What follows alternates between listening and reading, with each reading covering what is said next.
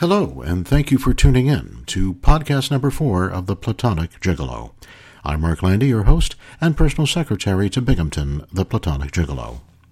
Tonight's podcast is brought to you by the makers of Crap Coffee from Deregulated Mills. You're an up-and-coming, aggressive young executive on the rise. Up the corporate ladder. Pour yourself a cup of crap. Crap Coffee. You deserve it. Crap Coffee from Deregulated Mills. Available at fine retailers everywhere. And by Fakubratzi Enterprises' wondrous new invention, the A-Hole Reversal Spray. Transform the A-Hole in your life into a lovable person once again. With just a spritz, it's bye-bye A-Hole and hello, old friend. The A-Hole Reversal Spray by Fakubratzi Enterprises. Available at fine retailers everywhere. Sometimes dreams do come true. And sometimes our dreams are not dreams at all. The unusual thing about dreams is the way that they segue into other dreams, and when we feel that a dream is a portent, symbolically meaningful or just plain mixed images, or what I call cinema dreams. Cinema dreams can be just like a movie. Pick any genre. Most of us have experienced all movie categories in our sleeping lives. Haven't you? But then there are people who have an altogether different personal experience that is an epiphany for them. It's when they experience visiting another place and time in their dreams that feels like home. Such is the case with this podcast edition, number 4, in our series, The Platonic Gigolo. The reason why I am speaking about dreams is the latter category, a place and time within a dream that feels like home. What one can call a possible past life memory, appearing in glimpses over time within our dreams. Binghamton told me recently about a client of his who had pursued his past life dreams to the point of putting together an actual outline of who he had been in history. And this brings me to the story that I am about to relay to you all on today's podcast edition of The Platonic Gigolo. It is titled The Past Life Portrait, and Binghamton's client, in this tale, for the sake of anonymity, we shall refer to as General R., USMC retired. As General R. is used to being a leader, it would seem natural that in his past life he would also have been a leader. I mean, logic is logic in any age. But let me now relate to you the story that Binghamton told me recently over a coffee and a pleasant walk through one of our city's fine parks. It began when he received a call from a professional colleague of his who ran a modeling and acting agency that we'll call New Stars, again for the sake of anonymity.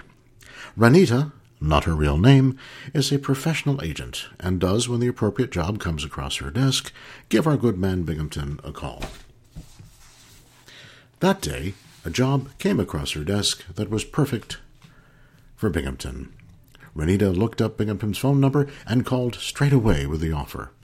As Binghamton related the story to me, it went a little something like this. "Bing, honey, how are you, you gorgeous man, you?" Binghamton replied that it was good to hear from Renita, his favorite agent.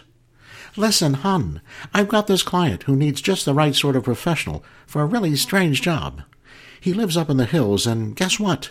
You'll be working with Giles Cortland Vance, the hottest portrait painter since John Singer Sargent. Want to hear more?" Binghamton knew exactly who Giles Cortland Vance is and enjoyed his portrait work very much. The comparison to Vance and Sargent was an accurate one, and he was a little surprised that Renita even knew who either Sargent or Vance was. Her knowledge of art was what she saw proffered on QVC or HSN, but knowing people and their talents were her bread and butter. He told Renita to fire away. He was all ears. "There's this retired military guy, former top brass in the Marine Corps. He's been on a past life kick for a while, and, well, to get right to it, he's hired Vance to paint his portrait, his past life portrait, as a Roman general during the time that Marcus Aurelius was emperor of Rome. You and another of my beauties would be hired to pose beside him in the portrait as his trusted lieutenants. It all sounds so exciting to me, so Cecil B. DeMille." Binghamton told her that it sounded like an interesting opportunity, and that he would be interested. He would do some research as to the client, as is customary with his business, and make the necessary security precautions, as is also necessary. For in Binghamton's line of work, as he always told me, being business savvy means listening to your intuition, and having the means to protect one's business, in this case, himself. In my line of work, Mark, you can't just accept any offer that presents itself, no matter how tantalizing. I can remember Bing telling me this clearly. I'll email all of the details to you, and of course the contract, you know, the usual. If it all adds up for you, honey, just sign the contract and fax it back to me before Friday of this week. This is one job that I wouldn't ask just anyone in my talent file to do. Besides, you're perfect for it. Call me afterwards and let me know how it went. You know, I can't wait to hear all about it. The day of the job came, and Binghamton showed up early, as he had to meet the client and be accepted for the position which the client wanted to do in person. After the meeting, he got the nod from the client for the job, met his coworker on the project, and had to go to costuming for a fitting, as well as makeup, so as to be prepared for the role. He had to meet the painter and have a few photographs taken when in costume, as this would help the artist complete his work. He would also have to have the lighting set up by the artist for the maximum effect of the painting.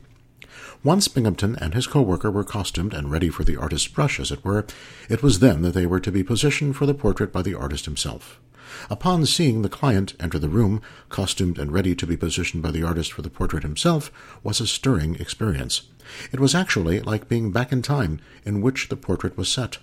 The client, General R., was professional and very serious, in that this Roman general from the past was really and truly who he had been in a past life. All was going along quite well, and even the light coming through the windows of the room where they were working was cooperating. The job went without a hitch, and for the required number of days it took Giles Cortland Vance to complete the portrait. Binghamton told me it was a great job, and that when he was in costume and in position for the artist's brush, he really felt a strange sense of the past come to life. He thought that standing beside the retired general those days had had a haunting quality to it that still follows him to this day. Later, at the private unveiling party, everyone was thrilled with the outcome. Even Renita at the agency had received a letter from the client about how very happy he was with Binghamton and his co-worker's services for the project. He had another job offer for Binghamton, Renita had delightfully told him over the phone. The general was retaining the artistic services of Mr. Giles Cortland Vance again, and this time for his wife, who also wanted her past life portrait painted. In this portrait, the general's wife would be none other than Helen of Troy. You're interested, aren't you, Binghamton? Please say yes. I can't think of anyone better for the job. What part am I to play in the portrait? Binghamton asked her. Why, one of her paramours, of course. Did you take the job? I asked Bing. Of course I did, he answered me. Do you think I would have missed the chance to be part of history? No, you wouldn't, Bing, I answered him, since you're such an interesting part of it. Our pleasant afternoon walk in the park had come to an end, but after hearing Binghamton's story that afternoon, I was left with so many questions and ideas. And with that ends this edition of the Many Adventures of the Platonic Gigolo. I hope you'll stay tuned for our next episode, and please tell your friends and family about us. This is Mark Landy, personal secretary to Binghamton and your host, on the Adventures of the Platonic Gigolo, thanking you for listening. And before we close out tonight, I'd like to hand it over to our Interstellar Afterlife Network for our closing words of wisdom from Betty Davis. Betty, over to you.